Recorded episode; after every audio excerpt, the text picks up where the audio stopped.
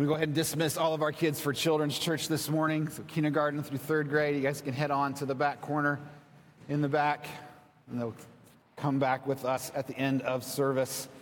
Good morning, everyone. My name is Andy. I'm glad to be here this morning to be able to share the word with you. Your Bibles will probably naturally open up to the book of Matthew, um, chapter 7, but we're not going to be there um, this morning. We're going to be in the book of Mark, chapter 5. We're going to take just a, a brief pause um, from Matthew and look at this passage in Mark. We thought um, weeks and weeks ago, we planned this to give us a moment um, to kind of piggyback on our trip overseas and give us a moment for us to kind of dig in a little bit while that's fresh on our minds about our call as believers to go into a dark world and to proclaim what Christ has done to proclaim all that he has done for us, the mercy he has demonstrated to us, to, to show us as the church what is our responsibility as those who have been shown the power of Christ. What is our responsibility in the world? What are we called to do in a world that is full of darkness? And so we're going to be looking at Mark chapter 5 this morning.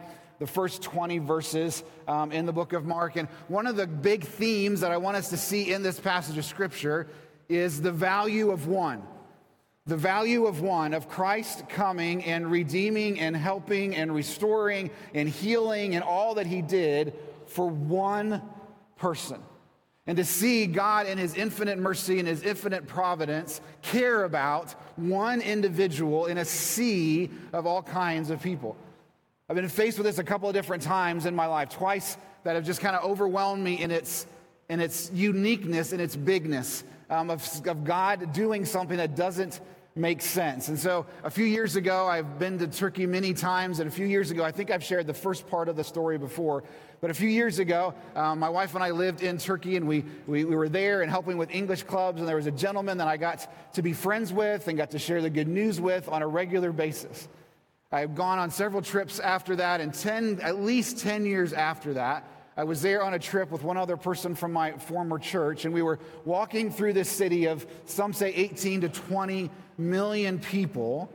And off of a bus steps my friend and literally runs into me as he steps off of this bus in a city of 18 to 20 million people that I hadn't talked to for 10 years and bumps into me into the street of this gigantic city. We got to see each other and said, Wow, it's so amazing to see you. It's so incredible that I get to see you in this. I've been praying for you for years. And to go to an English club that night. And guess who shows up at the English club that night as well? This same man. We went back to Turkey this a couple of weeks ago, and I got to ask a friend of mine. I have a friend, he's been here for a long time. He's like, He's still coming to English club.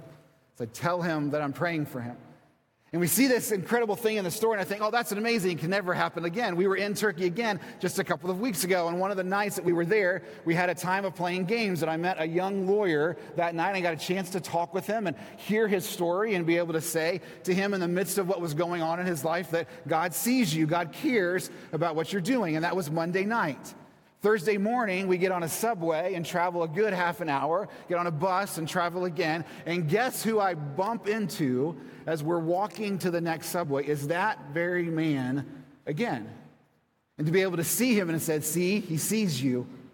In the midst of that, and to see the, the immensity of that in a city that large, in a city of 18 to 20 million people, to bump into someone that you just met a couple of nights ago. It would be impossible in Perrysburg to pull that off. But to pull that off in Istanbul, Turkey, as large as the city is, reminds me again and again and again God sees and cares about the one.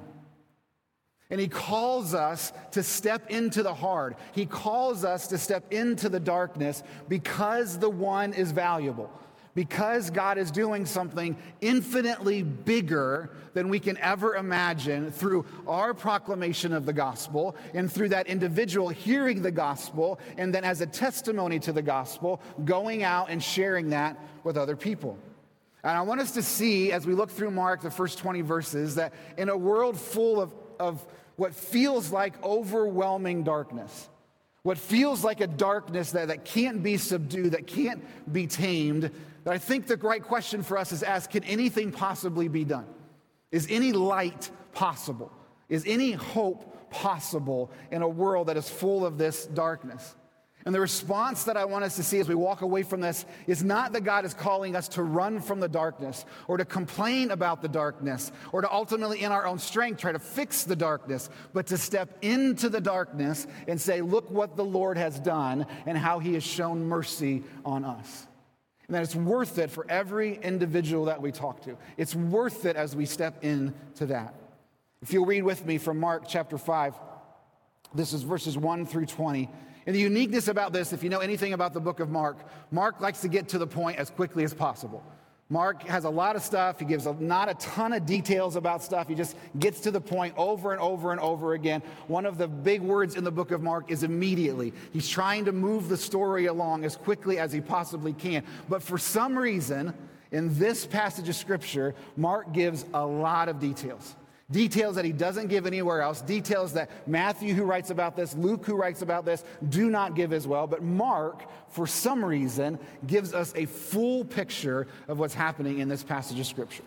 So, Mark chapter 5, verses 1 to 20, Mark writes this as inspired by the Holy Spirit.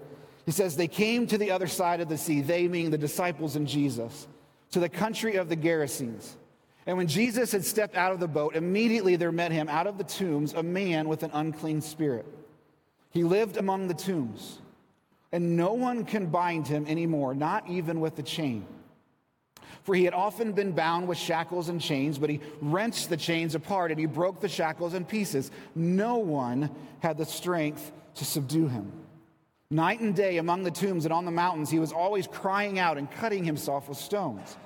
And when he saw Jesus from afar, he ran and fell down before him, and crying out with a loud voice, he said, What have you to do with me, Jesus, Son of the Most High God? I adjure you by God, do not torment me. For he, Jesus, was saying to him, Come out of the man, you unclean spirit.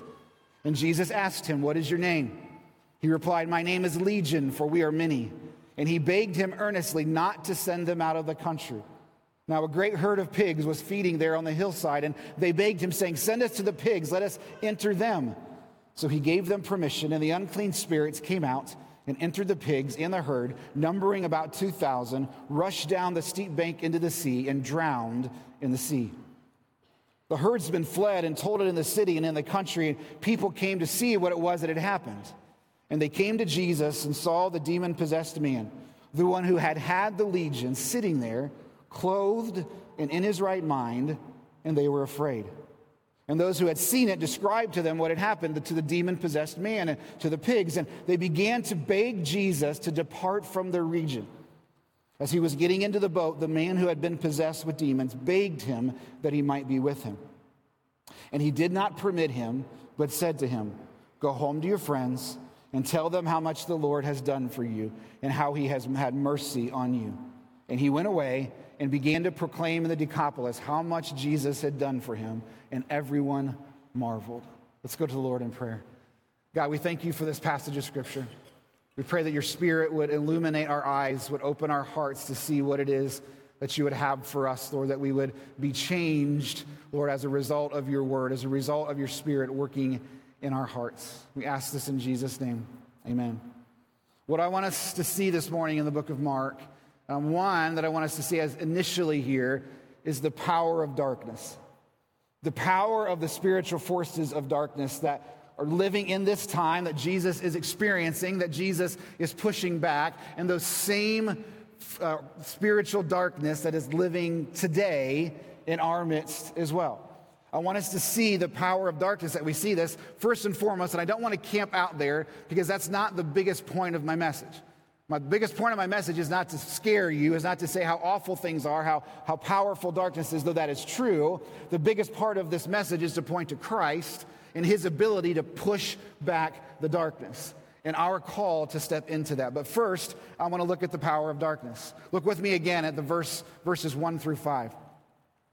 It says they came to the other side of the sea to the country of the Gerasenes. And when Jesus had stepped out of the boat, immediately there met him out of the tombs a man with an unclean spirit. He lived among the tombs, and no one can bind him anymore, not even with a chain. For he had often been bound with shackles and chains, but he wrenched the chains apart and he broke the shackles in pieces. No one had the strength to subdue him. Night and day among the tombs and on the mountains, he was always crying out and cutting himself with stones. Look with me at the details that Mark gives us about this man. First and foremost, this is real. This is a real man, really possessed, really being hurt, really being subdued, really strong for this. This is a real story. This isn't something Mark made up. This isn't some kind of Aesop's fable that was used to create some fear in us. This is a real story about a real person, about a real healing who was really under the power of darkness. We see this. This man lived as a, as a result of an unclean spirit, lived among the tombs because there was no place for him. It was unsafe for him to be in the city, that the only place that the city could, could place him and to put him was among the tombs, was among the dead. We see in here that he lived among the tombs, and two times Mark tells us no one could bind him anymore and it says again in verse 5 no one had the strength to subdue him. Every chance they had to subdue this man, to bind this man, the power of darkness was so great in this man that he broke the chains every single time. There is a fear that came with this man. There is a danger that came with this man. He was set apart from the crowd, set apart from the city because of the danger that was surrounding him. He was a danger to himself and to everyone around him. The power of darkness was overwhelming this man. That the town had no clue what to do with this man no ideas of how to help this man. That everything they tried in their own strength, in their own beliefs, in their own worldviews failed miserably. This man, for every intent and purpose, this man was hopeless in the world. Nothing was going to help him. Nothing was going to rescue him. Mark wants us to feel the weight of the darkness that was on this man's shoulders. He wants us to sense the evil that was surrounding this man. This is why such details are given to us. This is why he doesn't just say, hey, there was a demon possessed man. Jesus met him and the demons went away. He gives us all of these details because he wants us to feel the weight of the darkness. And I think for us today, as we read this story, one, again, it's real what this man actually went through. And for us today, I think it's real for us necessary for us to feel the weight of the darkness that is around us, the weight of the spiritual forces that are around us, the battle that we're facing day in and day out against evil. And we see the power of darkness in the world all the way around us. And we are oftentimes overwhelmed by it. We watch the news, we watch the, the, um, the TV shows, we flip through Twitter, and some of our responses there is no hope in the world. There's no way this is going to get better. There is no fix for this. There is no way any of this is going to be resolved. It is hopeless. We see it in our society all the time the weight of evil that we're feeling. We see it in our society. We're voting on something on Tuesday that could put into law the killing of our children. We see it when our youth are being experimented on for the sake of tolerance and for the sake of acceptance. We see it when neighbor hates neighbor over merely over who they voted for. We see it when people walk into schools and businesses and open fire willingly on whoever happens to be there. We see the evil in our world over and over again. We see the darkness, and we see how at times we as the church step into that. We see it in our churches at times when our churches love their country over Christ. We see it in our churches sometimes when our churches love our culture over Christ. We see the darkness creeping in over and over again. We see it when country goes to war against country and their citizens lie dead in the streets. We are overwhelmed by the darkness. We see it in places like Turkey and Bangladesh and China and North Korea and Sudan and Afghanistan and India, where billions of people are lost in spiritual darkness without hope in the world. And there's a part of it I think Mark wants us to feel the weight of that darkness with this man and look at the world around us and feel the weight of darkness around us. And to look at ourselves and to say, there is no hope in me to fix this. There's nothing that I can do to make this right. It is too big of a problem. The weight of the darkness is too big. We feel as we look at the world around us that it's too big to be bound, it's too big to be subdued. We need to see the world around us. There is an enemy that wants to destroy us. Jesus tells us in John 10:10, 10, 10, the thief comes only to steal and to kill and to destroy. That the devil is a cruel master. He wants to deceive us and to, to believe that it's better and it's easier and it's more comfortable and it's accepting and it's freeing and all of those things. But the devil is a cruel master. What we see in Mark 5 with this man is what the devil wants to do to every single one of you. Wants to destroy you, wants to, to, to subdue you, wants to destroy everything about you. The reality is that all of humanity, that you and myself, in and of ourselves, are under the power of darkness.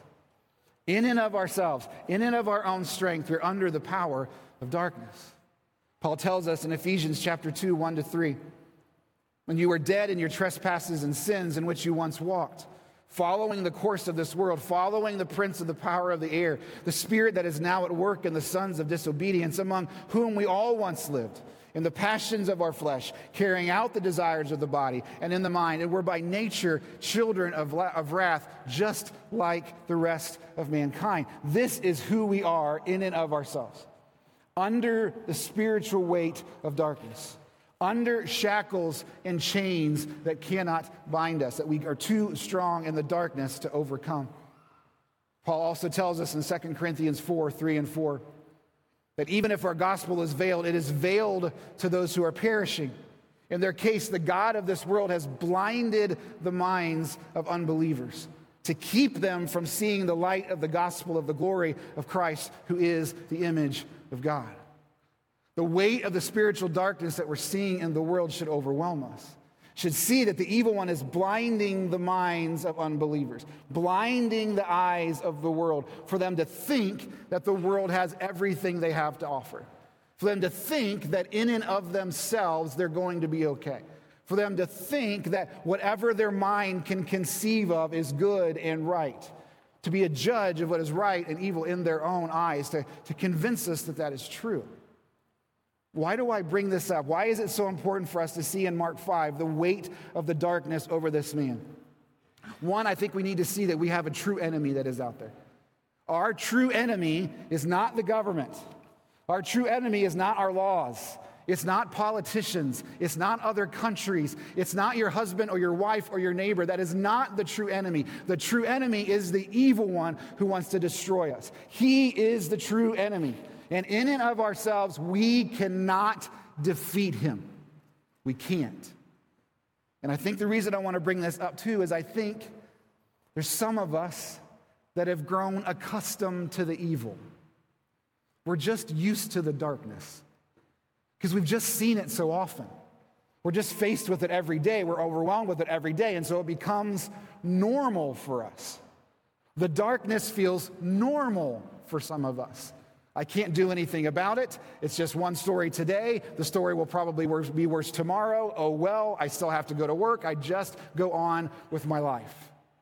And Mark wants us to see in this passage it's not normal. We're not to grow accustomed to the evil in the world. We are to be overwhelmed by it in a sense that something has to be done. Something has to redeem this. Someone has to step in to do something about this. And how do we combat such a great power? How do we combat this hopelessness that we feel?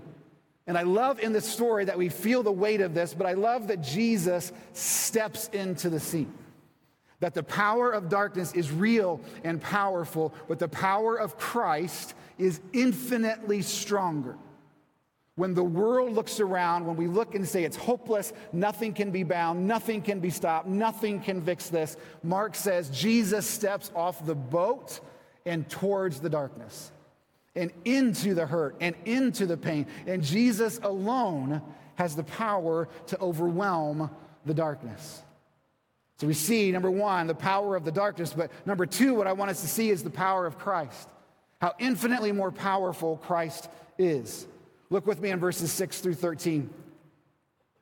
And when he, the demon possessed man, saw Jesus from afar, he ran and fell down before him. And crying out with a loud voice, he said, What have you to do with me, Jesus, Son of the Most High God? I adjure you by God, do not torment me. For he was saying to him, Come out of the man, you unclean spirit. And Jesus asked him, What is your name? He replied, My name is Legion, for we are many. And he begged him earnestly not to send them out of the country. Now, a great herd of pigs was feeding there on the hillside. And they begged him, saying, Send us to the pigs, let us enter them. So he gave them permission. Some of the things I want us to see are very clear here in Mark about who Jesus is and about the power of Christ. No one could overwhelm this power. Nothing that the townspeople did did anything to stop the demon possession of this man. What did this man do the second he saw Jesus?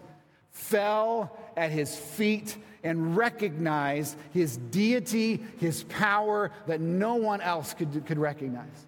Immediately said, I know who you are. You are the Son of the Most High God. And in these few verses, we see the word begged multiple times.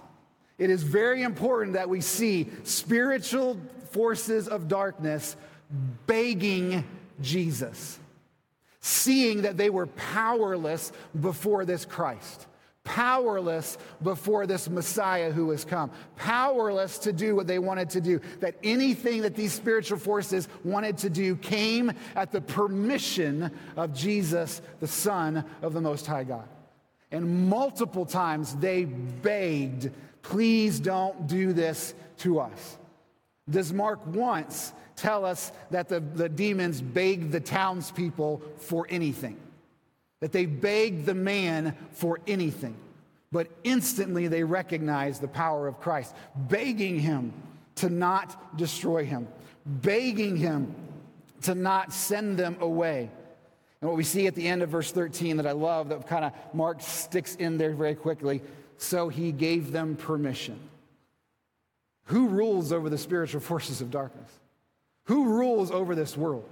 Who rules over our governments and our laws and our countries? Who rules over our hearts? Who is Lord of all? Who is King of kings? Jesus. So anything that happens in the world, this world, happens at the permission of our great, kind, good, and loving God. And the spiritual forces that we see in the world around us are in submission to Jesus. He has power over all of them, even the darkness and the depths of my heart. This is where Jesus reigns and lives. The only thing strong enough to overcome the evil in our world is Christ. Is Christ. He alone can do it. Chains will never be enough to stop the power of Christ. Shackles will never be enough to stop the power of Christ. Our superstitions will never be enough to stop the power of Christ. Christ rules and reigns. This is what Jesus has done for us, Colossians chapter 2, saying how Jesus, after his death and resurrection, he disarmed the rulers and authorities. He put them to open shame by triumphing over them. 2 Corinthians 4, a continuation. The God of this age has, has, blinded the eyes of unbelievers. But Paul goes on in 2 Corinthians 4 and says, For what we proclaim is not ourselves, but Jesus Christ. For God, who said, Let light shine out of the darkness, has shone in our hearts to give the light of the knowledge of the glory of God in the face of Christ. What does Uh, allows unbelievers to see and to be unblinded and to be able to see the glory of Christ? God is the only one capable of breaking those chains, of taking away the scales from our eyes. Hebrews chapter 2, verses 14 and 15 says, Since therefore the children share in flesh and blood, he himself, Jesus, likewise partook of the same things, that through death he might destroy the one who has the power of death, that is the devil, and deliver all those who through fear of death were subject to lifelong slavery. Christ's power is enough to overwhelm, defeat, and deliver the darkest darkness in our world. The darkest evil can be overcome by Christ. And as we look to the world around us, our, our, our, desires should grow for Christ more and more. Our hope should grow more and more as we see that Jesus is the one who can come. And for us, for those who call themselves believers, for those who are trusting in Christ, the only thing we have to offer the world is the only thing that will redeem the world.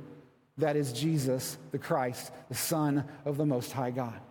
That's all we have to offer. That's the only gift we have. That's the only sol- real solution we have to the world. We have nothing else to offer the world but Christ, and Christ is sufficient for all of it. The only thing this man needed to overwhelm the darkness in his life was Jesus to say, Get out. And at the willingness of Jesus, the demons got out and went away. And this is what we bring into the world. This is the hope that we bring into the world is the power of Christ. The power of Christ to overwhelm the darkness, to redeem the darkest hearts, to redeem the, the most difficult circumstances is Christ and Christ alone. This is what we offer the world. As we look at this passage of Scripture and continue on, we see, unshockingly, there is a varied response. Number three, there's a varied response to what Jesus is doing among this man. Shockingly, not everybody is super psyched about what Jesus is doing. In fact, most people don't like what Jesus had just done. Most of the people there were afraid and said, Go away from us, Jesus. Right? We just read that in Matthew not too long ago, right? That the, the road to destruction is broad and many are on it. The road to life is narrow and few are on it. That's a hard saying, but we see it being played out right here in Mark 5 that most of the people aren't excited about what Jesus is doing. Look with me in verses 14 to 17, this first response. The herdsmen fled and told it in the city and in the country, and the people came to see what had happened. And they came to Jesus, and they saw the demon possessed man, the one who had had the legion, sitting there, clothed and in his right mind. What does it say? And they were afraid. And those who had seen it described to them what had happened to the demon possessed man and to the pigs. And they began to beg Jesus to depart from their region. Most of the people, in response to seeing this man that no one else could help, sitting clothed and in his right mind, most of them were afraid and said, The one who did this needs to get out. What kind of response, what kind of foolish response is to that? Is that? That's a Second Corinthians 4, the blinding of the eyes kind of response. When Jesus does something so blatantly obvious in front of them, and their response is, Go away from us. We don't want that kind of healing. We don't want that kind of power in our midst. We like to control our circumstances. We don't like to give that over to someone else. When confronted with the power of Jesus, there is fear that's it's struck in a lot of people. Why? They were confronted with a different worldview. We believed something for a long time. We did something for a long time. We tried our superstitions. We tried to bound them. This is how we fix this problem. And now you're telling us that the thing we've been doing for all of these years is wrong. I don't like to be told I'm wrong. Go away from me. I'm scared of changing. I'm scared of doing something different. I'm scared of what it might mean for my life and my circumstances and my decisions to follow you, Jesus. I like to do the things that I like to do. There was fear, and fear pushes Jesus away. Fear says, Go away from me. I don't like the feeling that you're placing in my heart. I don't like feeling like I need to change something. I don't like feeling like there's someone more powerful than I am. I don't like this feeling, so go away from me. We see this all the time in our lives, right? When we share the good news with people, when we talk about Jesus in our lives, one of the, the things that we know instantly will change the mood in a room is when the name Jesus comes into a conversation we know the air is going to get sucked out of that room real fast. We know that everybody's going to be like, ah, oh, you're one of those. Ah, we're going to have to talk about this. Ah, you're one of those churchy folks. You're one of those Jesus Bible thumper. Like everything shifts when the name of Jesus is brought into a conversation. But we need to see, first and foremost, that is a spiritual response. That is a spiritual response, first and foremost, that the darkness does not want to give up to the light. The evil one does not want people to see what the true reality is. That's a spiritual response to that. So that's one response to this is, is that when we step into the darkness, when we tell people of what God is doing, what we tell people of all that He's accomplished, there will be a large number of people who will say, Go away from me. I don't like what you're telling me. I don't like the change that I, I feel like you're calling me to. I don't like the fact that I might have to change the way that I'm thinking. I don't like this. Go away from me. But there will be some by faith who will be drawn near. Just like this man who was healed, he was drawn near. Look with me in verses 18 to 20. And as he, Jesus, was getting into the boat, the man who had been possessed with demons begged him that he might be with him. See the difference? What did the townspeople do? Beg Jesus, go away. What did the man who was healed say? Jesus, I'm begging you to go with you. Wherever you go, I want to now go with you. And Jesus did not permit him, but said to him, Go home to your friends and tell them how much the Lord has done for you and how he has had mercy on you. And he went away and began to proclaim in the Decapolis how much Jesus had done for him, and everyone marveled. When we're confronted with the power of Christ, there's two responses there's fear or there's faith. Fear says, Go away, Jesus. I don't want you in my life. I don't like this. I like the things that I've set up in my life. Faith leads to following Jesus. Faith leads to drawing closer to Jesus. Faith leads to looking to Jesus and say, Tell me whatever you want to do with my life, and I will do it. If you don't want me to go with you and you want me to go back to the townspeople and tell them, I will leave you and I will go back to the townspeople and do what you're asking me to do. This is what leads us to faith. And there's two responses that we see in people. And Jesus, knowing this, Jesus recognizes this. Jesus warns of us of, of this. But he also says, Go into the darkness. Tell people, proclaim what I've done for you, proclaim the mercy that I have shown to you, and let me worry about the results. Let me worry about the spiritual forces that are going on there. Let me, the one who is over that, worry about those kinds of things. There are two different responses to us going out into the world, but it doesn't keep us from going out into the world. Paul tells us in 2 Corinthians 2 For we are the aroma of Christ to God among those who are being saved and among those who are perishing. To one, a fragrance from death to death, to the other, a fragrance from life to life. Some will be propelled away from you because they smell their own death. They smell their own destruction. They smell that something is off, and so they want to get away from you. Some will smell life and say, Come closer. This is what I've been longing for all along. This is what I've been wanting for all along. This answers all of my hopes and all of my questions. So I have to ask, even this morning, it would be, I would be amiss if I didn't even ask this morning. For some of you are being faced with the power of Christ. You're seeing who Jesus is. You've seen him in your life. You've heard other people talk about him. You've read about him. You've heard the stories about him. And some of you this morning are sitting here still in fear. Saying, I, I can't yet. I can't give my life to that yet. It's all a dream. It's all a myth. It's all a legend. It's all something false. I can't give myself to that. And I'm calling you right here, right now. If that's you this morning, to let go of that fear, to let the Spirit of Christ work in your heart, to melt the scales that are on your eyes, to see the glory of God in the face of Christ to make a decision right here, right now, to say, I want to follow you, Jesus. I want to go after you, Jesus. I want to do whatever you want me to do. God is calling us right here, right now. My question for us as we go into this darkness is do we reflect our testimonies? Do we really grasp all that Christ has done for us? Look with me again in verse 18. And I love that we don't have a name for this man, we have a past for this man. What this man is called in verse 18 is the man who was possessed with demons. We don't know his name, but we know his testimony. We know that this man once was possessed by demons, and we know that this man is no longer possessed by demons because of the work of Christ in his life.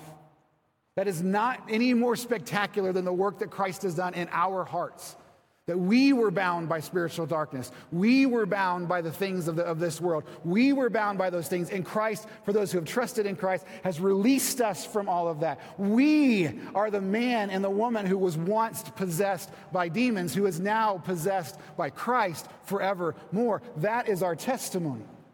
And are we a people who are living out our testimony in the world? Are we a people who know and grasp the depth of all that Christ has done for us and are living that out in the world? Finally, this morning, what I want us to see is the value of one. We see the varied response to the power of Christ. Some in fear pushed away, some in fear said, Go away from me, I don't want to be anything to do with you, and some in faith drew near.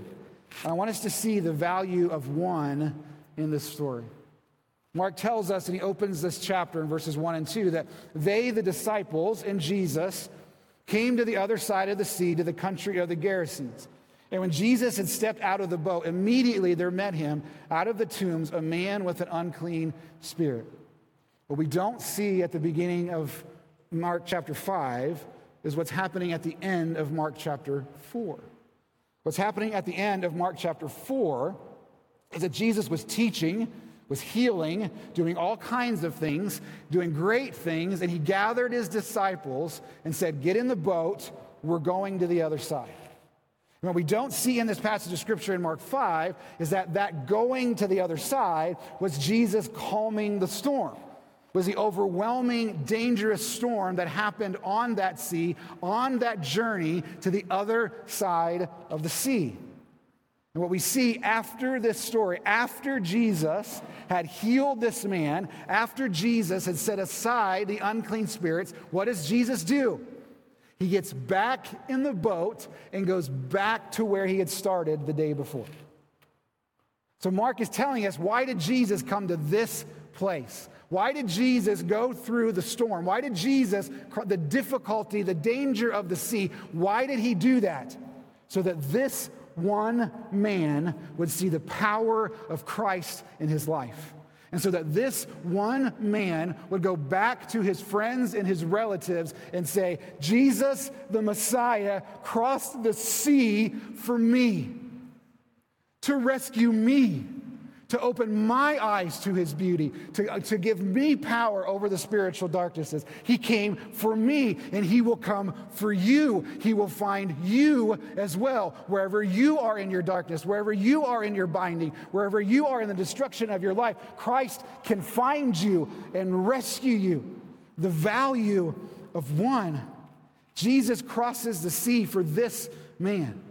This was not an accidental encounter. This was not a coincidence. This was Jesus listening to his father who said, Son, go to the other side. I have work for you over there. This is Jesus saying, Yes, Father, wherever you want me to go, I will go. This is Jesus entrusting everything to his Father to see this man come to healing and come to faith. This was intentional on Jesus' part. And the question for us as we see all of this, what is the Father calling us to do? Where is He calling us to go? Where is He calling you to step into the darkness? Where is He calling you to cross a dangerous sea? Where is He calling you to step into something difficult? Where is He calling you to continue to persevere, to entrust Him for the one? We see in this passage of Scripture, too, what seems a little strange. The demons ask, Can we not just kind of be obliterated? Could we just go into the pigs for a time? And Jesus gives them permission. And what do the pigs immediately do? They drown themselves. And the value of one, again, in this, in this place, it seems like an odd thing, an odd response to that. But Jesus was demonstrating to the people a couple of different things. One, he was demonstrating to the people what the pigs did, what the demons did to the pigs in destroying them, was what the demons wanted to do to this one man. They were, excuse the expression, they were hell bent on destroying this man. And he demonstrated that in that they instantly destroyed those pigs to show the value of this one man and that the value of those 2,000 pigs, somebody's livelihood was destroyed in that moment. For Jesus to say, this one man is of infinite value over those pigs. Over them being destroyed in the sea, this man has a greater value, and his soul and his redemption has a greater value than anything we have in this world.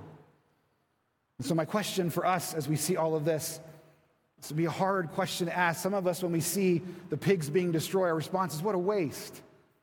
What a waste. All of those pigs, all of that. For some of us in our own lives, we're holding on to our 2,000 pigs. We're holding on to the herd. And we're saying, I'd rather keep my livelihood. I'd rather keep the things that are comfortable. I'd rather hold on to what feels like a, a more secure future than to have all of that destroyed for the sake of one. So I have to ask myself that question. What, this may sound like a dumb question, what herd of pigs am I holding on to? Like, what am I saying in my life? I just need to let be destroyed for the sake of obedience, for the sake of the value of one. His response is go home and tell your friends. We don't know the rest of the story. We don't know who came to faith. We don't know who responded in this. We do know the response was they marveled at what was said here. We don't know the response, but I can only imagine that there were some who said, I want this Jesus too. I knew who you were. I saw the change in your life. I saw how you were uh, hopeless and destroyed. I saw how they sent you to the outside of the city. And now I see you in your right mind telling me all that Jesus has done for you. I want that Jesus too. All for the sake of one. So, in closing this morning, as we think about all of this and we think about the sake of one, the application question for us is Is it worth it? Is it worth it for us to step into the darkness to proclaim what the Lord has done for us and the mercy he has demonstrated to us? Is it worth it? Is it worth it for us as a church to care about these kinds of things? Was it worth it for Jesus to go through the difficulty of the storm for this one man? Was it worth it for us as covenant to send a team of six to get on a plane to have one on one conversations with people? Was it worth it? Is it worth it for us to cross to the other side of our street and meet our neighbor and to share with them what the Lord has done for us?